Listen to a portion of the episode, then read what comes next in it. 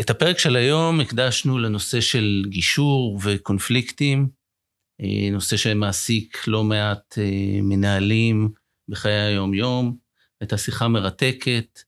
אה, אני לקחתי מזה את התפקיד הכל כך משמעותי של מנהל, קודם כל בלראות לא רק את הקונפליקט, אלא את הצרכים של העובדים שבעצם מתדלקים את הקונפליקטים, את הנכונות הנדרשת רגע לעצור, וגם במערכת יחסים ארוכה, לבוא רגע לעשות עצירה ולנסות לתקן, ואת היכולת שקיימת לתקן. אה, אני חושב שהמנהלים שמקשיבים לפרק הזה יוצאים עם כלים מאוד משמעותיים בעולם הגישור ובניהול הקונפליקט. וההבנה שמגשר זה לא איזשהו עורך דין חיצוני ולא צריכים ללכת לאיזה הליכים כאלה רחוקים ושבעצם גם בתוך הבית אה, המנהל צריך להביא את, ה, את הגישה הזו, את ה-state of mind הזה, שזה לגמרי משפר יחסים בעבודה. בצד, בצד איזו זהירות שנדרשת. נכון. על כל הדברים האלה דיברנו היום. פתיח ומתחילים.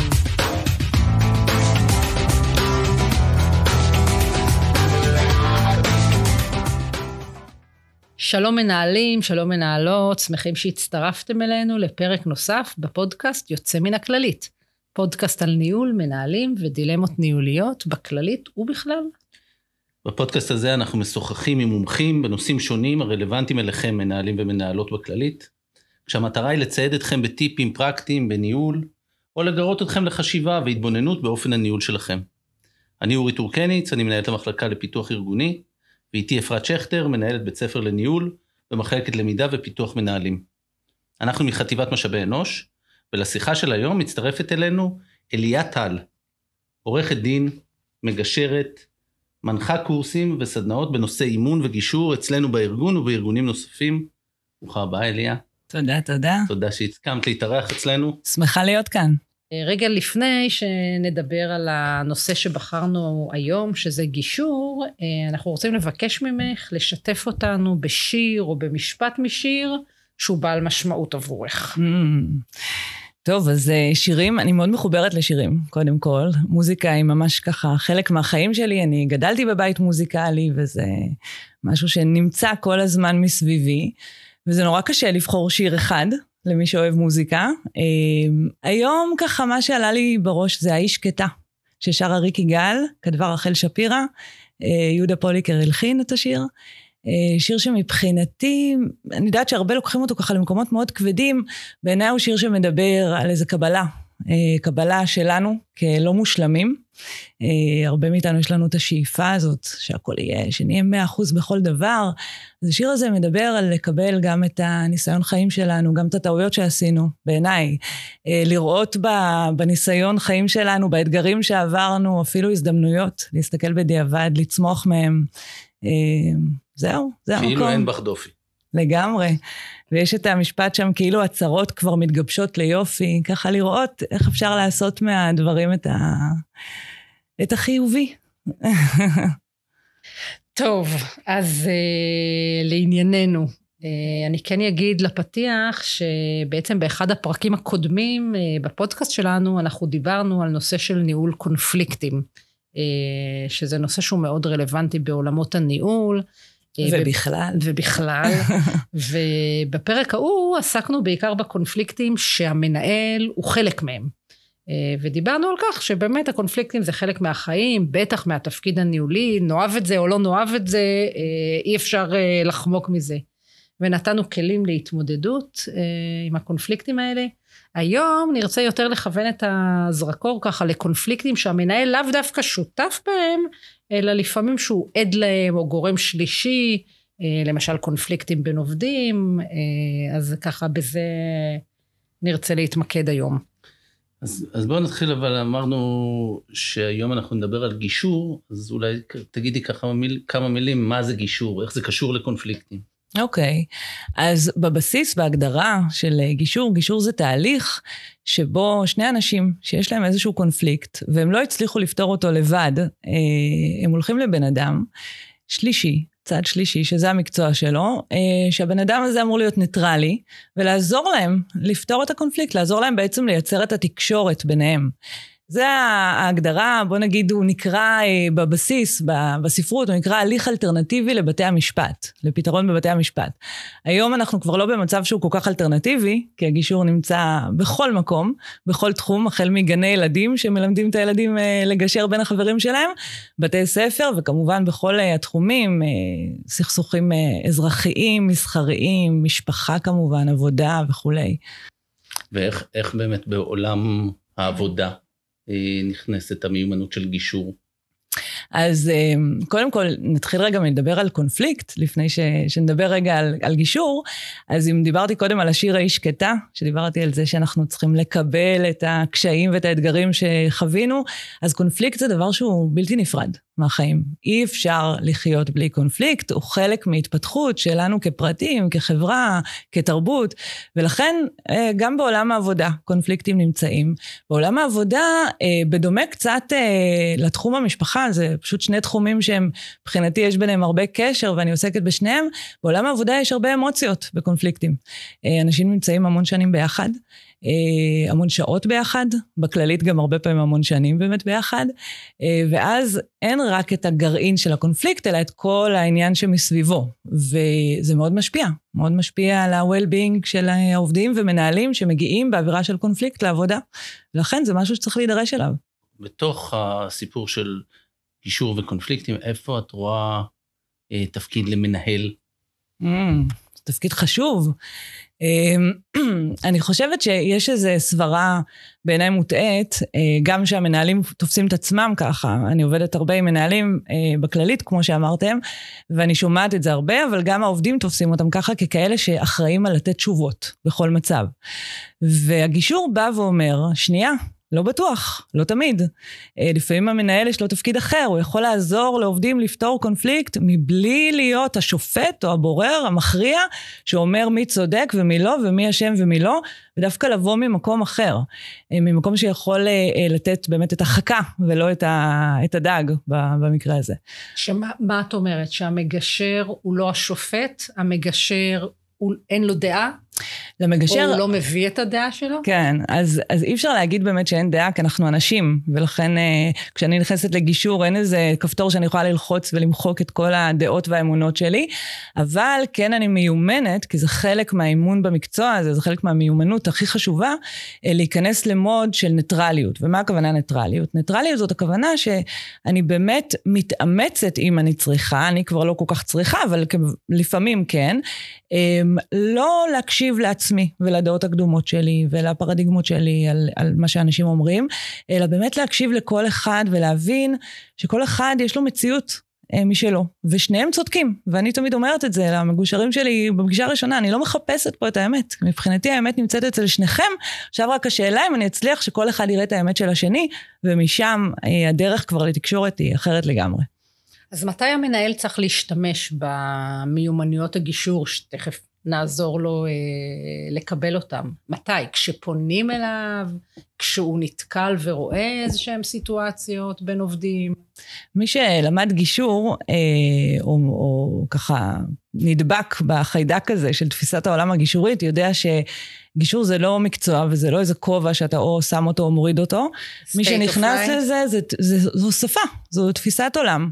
ולכן מנהל שלומד ומתאמן ומכניס את זה כחלק אינטגרלי מה, מהיום-יום שלו, הוא מדבר גישורית. ולכן לא תמיד זה, אה, הוא צריך להיכנס למוד גישורי. עכשיו, יכולים להיות מצבים שבהם יש באמת איזשהו קונפליקט, שכמו שאמרת, אה, אורי, הולך ומסלים, וצריך שנייה לעצור. ולקחת את שני האנשים האלה לחדר ולעשות איתם ממש שיחה גישורית, ואז באמת אה, אפשר להיכנס למוד גישורי של להסביר כמובן בתיאום ציפיות, שאני לא באה להחליט עבורכם מה נכון, אני לא באה להגיד לכם מה לעשות, אני באה להקשיב ואני באה לעזור לכם. אה, לקרב את הפערים ולהתחיל לדבר אחד עם השני. אה, בשפה שהיא אחרת, בשפה שהיא מקדמת, בוודאי כשמדובר ביחסים נמשכים, זה, החשיבות היא עוד יותר גדולה. אבל, אבל שוב, מי שמנהל שהוא מגשר, הוא מתחיל להתנהל אחרת בישיבות צוות, בשיחות היומיומיות, בניהול המשימות. ומה שאנחנו רואים בדרך כלל בקונפליקטים, זה שהקונפליקט הוא לא על הדבר עצמו, הוא על משהו שקורה מתחת, על איזה צורך שאין לו מענה. אה, כמו שזוג יריב אה, כל ערב על מי יוריד את הזבל, זה לא באמת על הזבל. על מה זה? תחשבו. על מה, על מה הם רבים שם?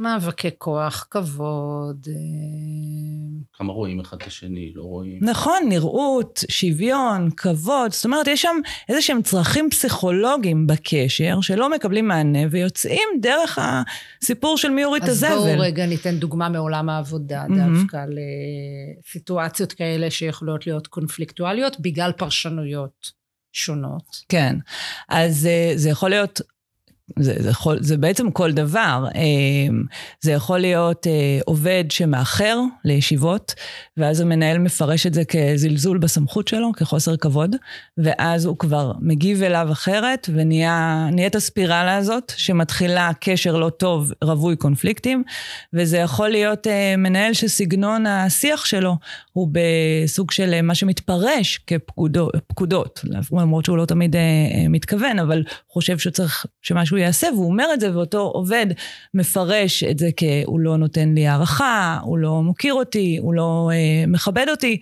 ואז בעצם התגובה שלו זה נגיד לאחר בהגשת המשימות, אה, יורדת לו המוטיבציה, הוא קצת לא מרגיש טוב אז הוא לא יגיע כבר לעבודה. מה התפקיד שלי כמנהל, כמנהלת, כשיש סיטואציה של אה, קונפליקטים ביחידה שאני אחראית עליה. Mm-hmm.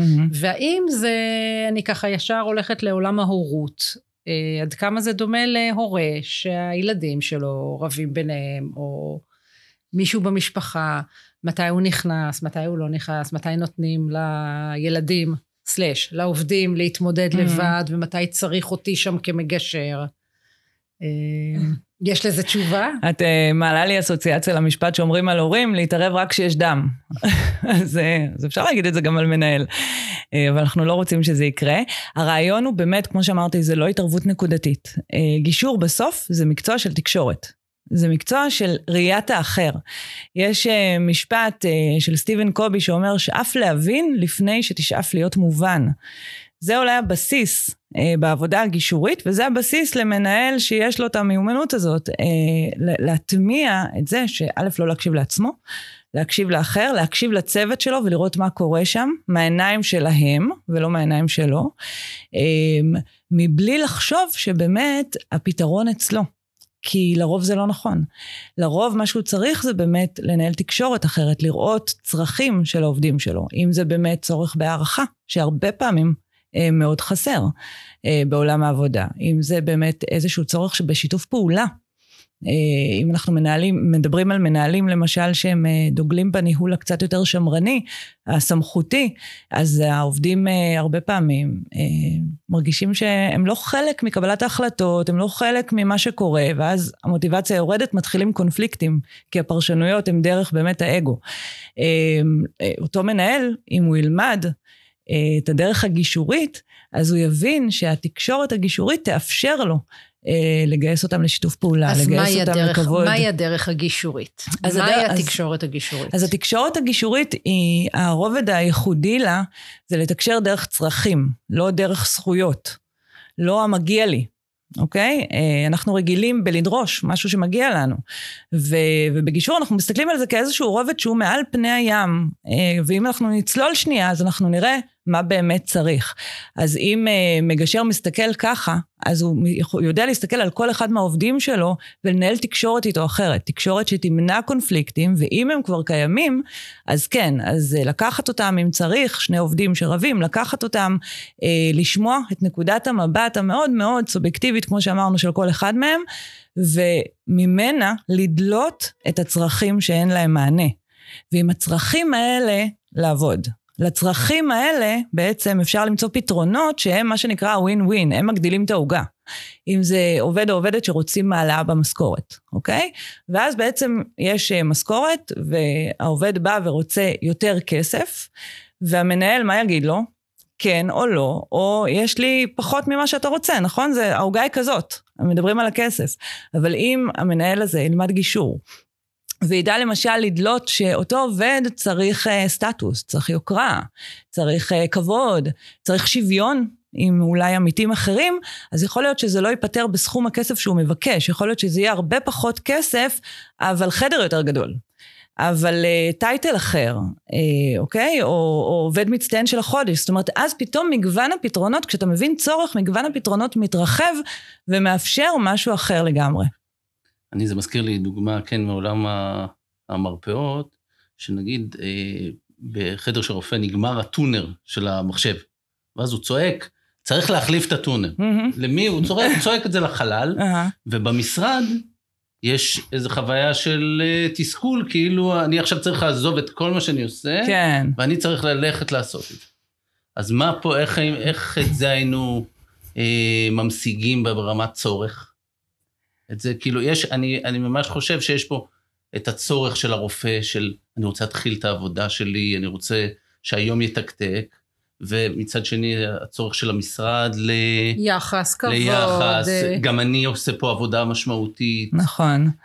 איך, אבל אני חושב שמה שאני שואל זה, היות ומערכות היחסים בכללית הן מתמשכות, mm-hmm. ואנשים נמצאים באותו מקום הרבה זמן, mm-hmm. איך עושים איזו עצירה כזאת ואומרים, רגע, בואו נדבר על זה, רגע, בואו בוא נפתח את זה. אז הדוגמה שנתת אה, היא דוגמה הרי שהיא סימפטומטית. היא כשלעצמה עוד לא הקונפליקט, הקונפליקט יתחיל רק אם באמת יש בסיס לא נכון בתקשורת, ואז באמת הפרשנות תהיה של מי הוא חושב שהוא, שאנחנו נעצור הכל וישר הטונר ומה הוא המפקד שלנו וכולי וכולי. אז מנהל ש, שיש לו את המיומנויות האלה, הוא כבר לא אה, יגיד את הבקשה שלו בדרך הזאת שאתה הצגת, הוא יגיד אותה טיפה אחר, וכנראה העובדים שלו גם יענו לזה הרבה יותר מהר. כי מלכתחילה כל האווירה היא אחרת, אווירה של שיתוף פעולה, אווירה של כבוד הדדי, שזה הערכים הבסיסיים בגישור. אמ, אז איזה, איזה תכונות, איזה מיומנויות צריכות להיות לי כדי להיות מנהלת אה, מגשרת? Mm-hmm. דיברת על הקשבה, שאני אדע להקשיב ולזהות את הרבדים היותר סמויים של הצרכים שעולים דרך השיח. כן. מה, מה עוד? מה עוד יעזור לי? ההקשבה כשלעצמה היא נושא רחב, ומנהל צריך לדעת לשאול את השאלות כדי לזהות את השיח. לשאול שאלות. אה, להקשיב באמת, בלי שכל הסובייקטיביות שלו והמילים שלו ירוצו בתוך הראש, והוא כבר ישלים את המשפטים מבלי שהעובד באמת נתן את, את הנקודת מבט שלו. אז זה כשלעצמה, אה, כשלעצמו נושא שהוא גדול ורחב וצריך ללמוד אותו לגמרי. אה, אני חושבת שמעבר לזה, קצת להוריד את האגו.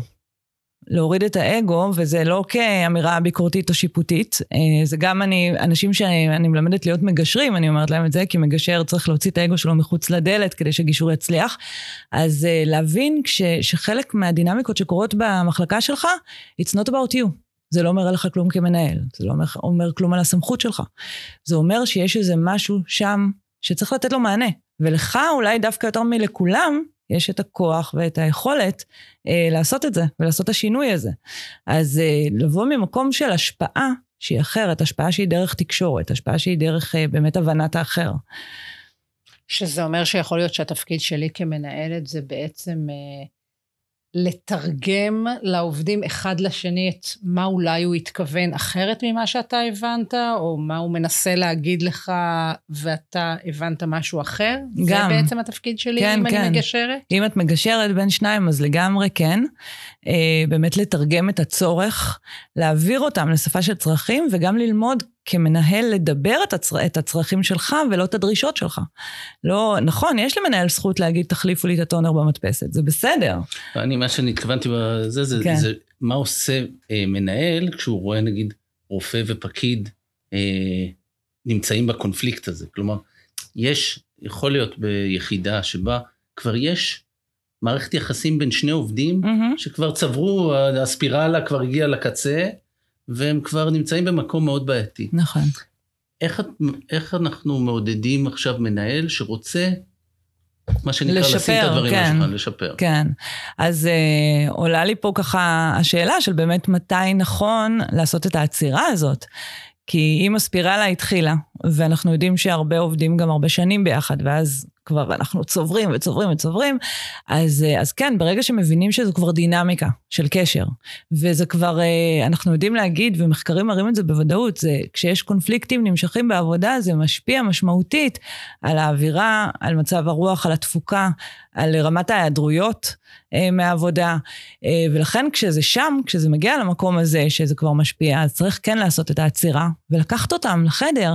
והרבה מנהלים שאני עובדת איתם בסדנאות אומרים לי, מה, את, את מדברת איתי, יש לי זמן לעצור ולקחת עובדים, אני בריבוי משימות מטורף, יום עמוס, אין לי זמן להקשבה האיכותית הזאת שאת מבקשת ממני. ואני אומרת, אוקיי.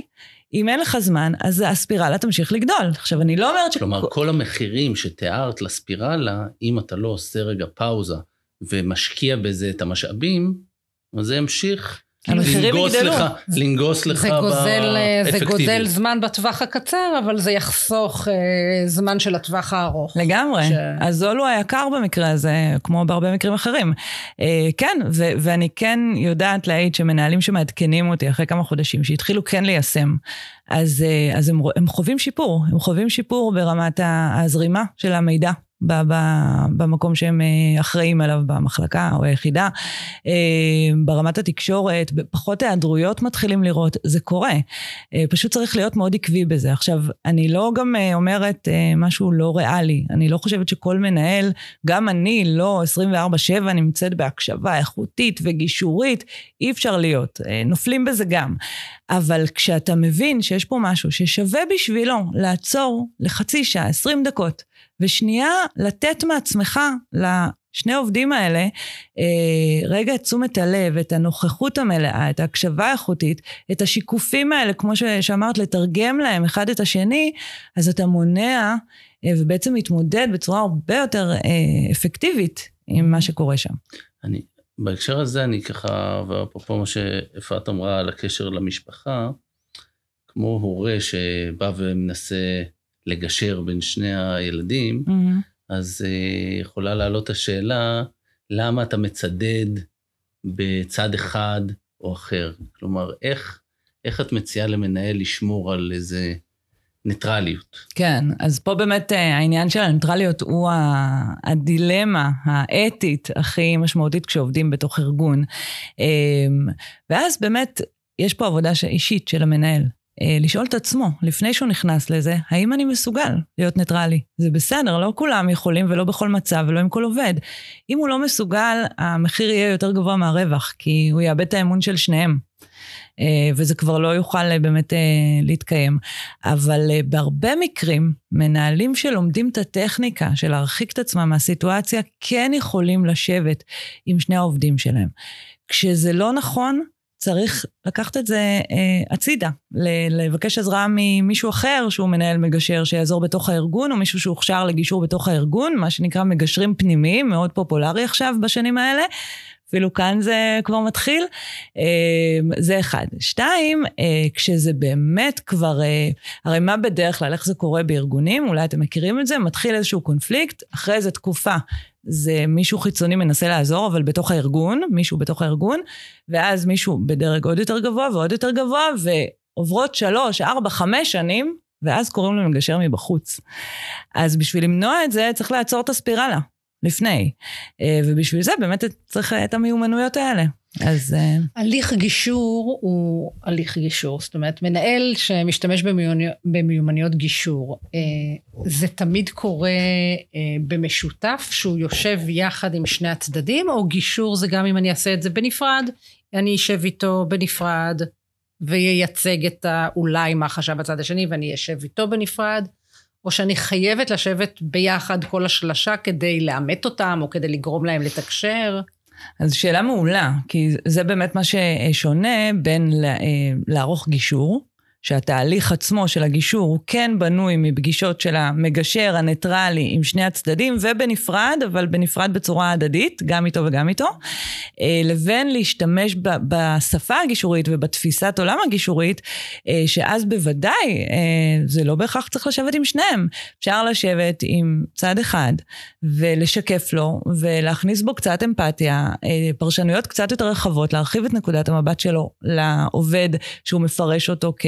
תוקפן או עוין, או בא לעשות הכל נגדי, ואם הצלחנו שם להרחיב את נקודת המבט, כבר תהיה תנועה. היחסים זה דבר דינמי. ברגע שמישהו אחד עושה תנועה, כבר השני יגיב לו גם, גם אם לא בשנייה הראשונה, אבל זה יקרה. אז בוודאי. אנחנו דיברנו בפרקים קודמים על uh, הבדל בין מנהלים שהם people oriented למנהלים שהם task oriented, mm-hmm. ובעצם נשמע לי שאתה חייב להיות uh, מוכוון מערכות יחסים, uh, כדי שבכלל תרצה להיכנס לעניין הזה, כי יכול להיות מנהל שאומר, זה לא מעניין אותי, שהעבודה תתבצע מצידי, אל תדברו, אל תתקשרו, אל תעבדו ביחד, אני לא נכנס בכלל לעניינים האלה. גם יכול להיות מנהלים כאלה. כן, אה, תגידו לי אתם, איך זה נראה אחר כך? זה חוזר לסיפור המחירים, זה חוזר לסיפור שבסוף אה, זה יכול להיות, האווירה זה בצוות. יכול להיות, אבל המחיר הוא מחיר שמשלם את היחידה, משלם המנהל. כן, מי שמנהל אנשים, בהגדרת תפקיד שלו, הוא מנהל אנשים, ולכן התפקיד שלו זה אה, לעזור להם לייצר אה, שיתוף פעולה, לעזור להם לייצר תקשורת שהיא אפקטיבית, ולהניע אותם, להעלות להם את המוטיבציה דרך תחושת הערך שהוא נותן להם, דרך זה שהוא מבין אותם ורואה אותם, ולא רק את עצמו. אז מי שלא רואה חלק מהתפקיד הניהולי ככזה, אני חושבת שהיום זה קצת פחות רלוונטי. אז המגשר בעצם, השאיפה שלו זה לייצר איזשהו פתרון שהוא ווין ווין לכל הצדדים. אם אני מבינה נכון. השאיפה היא לייצר פתרון שנותן מענה אה, לכמה שיותר צרכים של שני הצדדים. אין מאה אחוז. אנחנו לא ב, בעולם שהוא לוי דווי, אין מאה אחוז. זה ברור שיש אנשים שתמיד, אה, אה, אני אומרת את זה, צריך לוותר גם על משהו. אנחנו, אבל אנחנו לא עושים פשרה, אנחנו כן שואפים לווין ווין, כי פשרה זה באמת לקחת את העוגה ולחתוך אותה, רבע, חצי, שלושת רבעי. בווין ווין אנחנו מגדילים את העוגה דרך הפתרונות שנוצרים לנו כתוצאה מזיהוי הצרכים. כמה, כמה משתמשים בתהליך גישור בלשים את המטרה, המטרה המשותפת על השולחן? כי נשמע לי כאילו זו טכניקה שהיא נורא חשובה, כאילו למה בכלל להתאמץ לפתור את הקונפליקט? כי כדי להזכיר לכולנו, שכשאין את הקונפליקט יש סיכוי שנתקדם. כאילו יש, יש איזה טכניקה, יש איזה דרך שבה מכניסים לחדר את המטרה המשותפת? אז במקום מטרה משותפת אנחנו אה, גוזרים ממנה או, או מזהים את הצורך אה, המשותף. למשל, אה, המשך יחסי עבודה זה, אינטרס משותף, משותף שאפשר בהחלט לעשות בו שימוש אה, מאוד מאוד משמעותי ואפקטיבי בתוך גישור.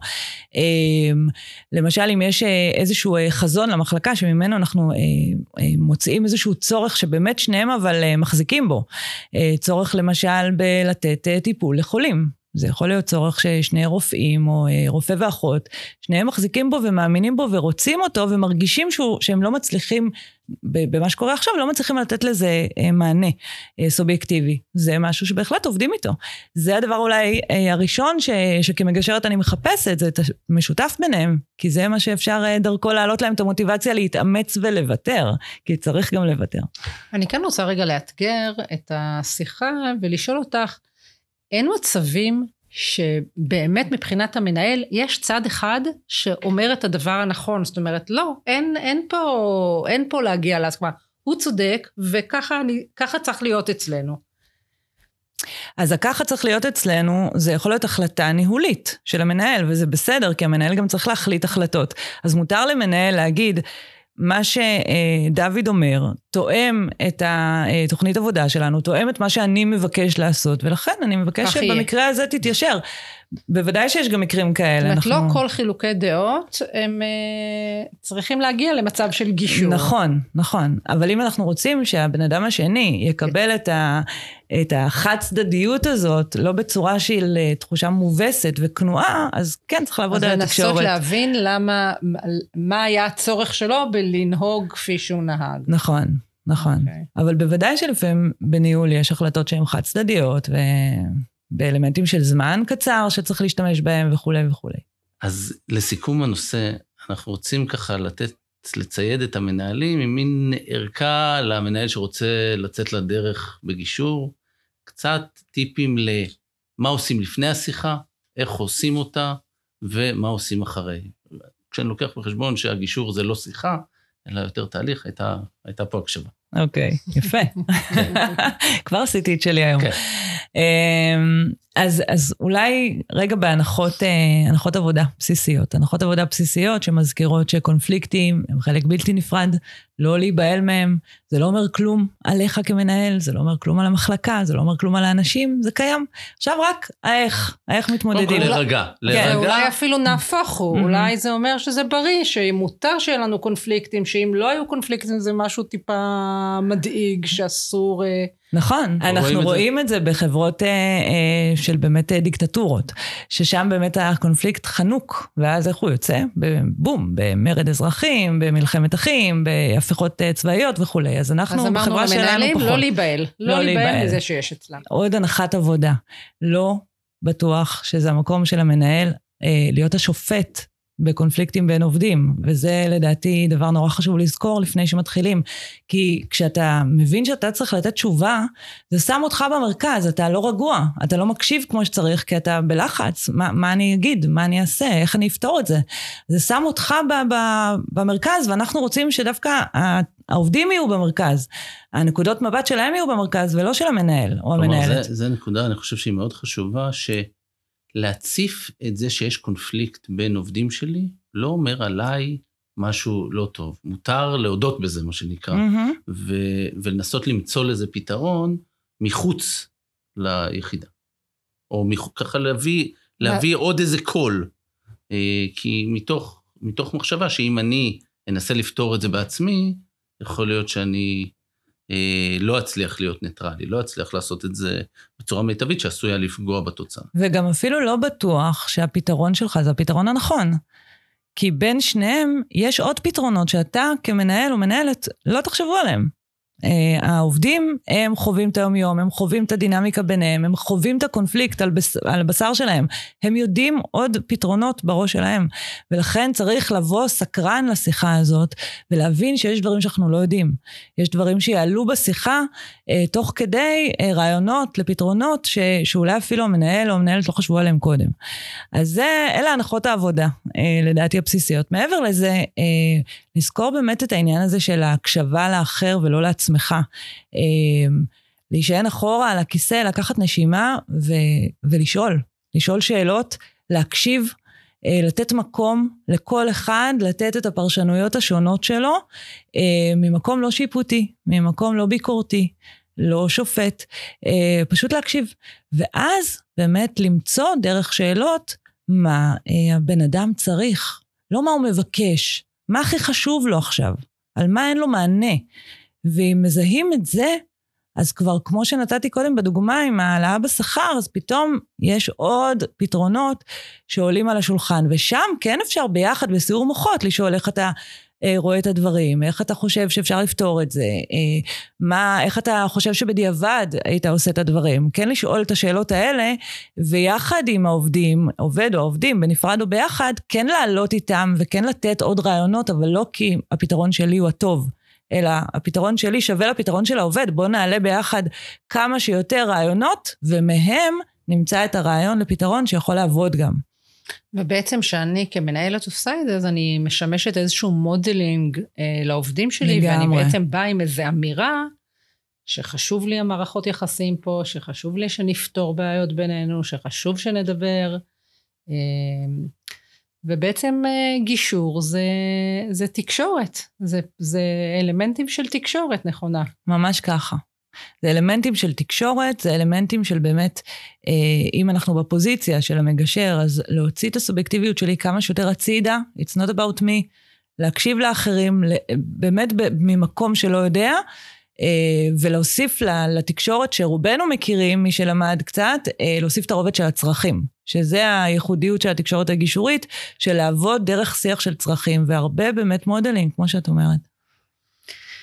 טוב, אז אה, אנחנו רוצים לשאול אותך שאלת סיכום, רגע לפני שאנחנו ניפרד. בעצם אנחנו רוצים אה, ללמוד על עצמנו מהעיניים החיצוניות, הנייטרליות, מהמם. או לא נייטרליות, שלך. מהמם. אה, ובאמת בתור מישהי שעובדת בכללית אה, הרבה ועובדת בארגונים אחרים, כשאת מסתכלת על המנהלים בכללים, את יכולה לזהות איזשהו מאפיין, איזושהי ייחודיות שהיא, שייכת למנהלי הכללית?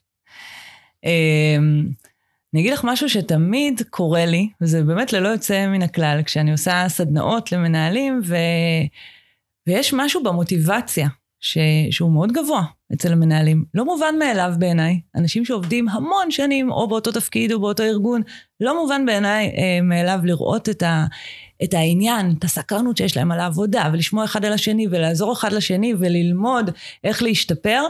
אה, אולי אני גם מקשרת את זה במידה מסוימת לתחושה של משמעות שיש להם כאן, ולקשר לדבר הגדול יותר, שזה באמת הצרכן הסופי, החולים, המטופלים, אה, שגם מי שלא נמצא איתם בקשר ישיר, אה, אני הרבה שומעת את התחושה הזאת, למשל בקורונה חוויתי את זה ממש חזק, עשינו הרבה סדנאות מרחוק, ו, ושמעתי על אנשים שמאוד מאוד מוקירים תודה על זה שהיה להם תפקיד בתוך הדבר הזה, והייתה להם משמעות אה, לעזור, להיות הצבא הזה, הרפואי, אה, וזה בא לידי ביטוי גם בתפקידים שבאמת אין להם אה, את ההירואיות מבחוץ, וזה בעיניי ממש מקסים. מעניין, זה אנחנו שומעים ככה כחוט השני, אני חושב, בהרבה כן? אה, שיחות שלנו. Mm. אליה טל, עורכת דין, מגשרת, מנחה, תודה לך על השיחה המרתקת. אה, תודה לכם, מנהלים ומנהלות שמאזינים לנו. נשתמע בעוד שלושה שבועות בפרק הבא. תודה. ואנחנו ניפרד השיר שבחרת, והיא שקטה. וואו. תודה, ולהתראות. תודה רבה. ביי ביי. שקטה, עכשיו הכל בסדר. אפילו המחנק עומד להשתחרר.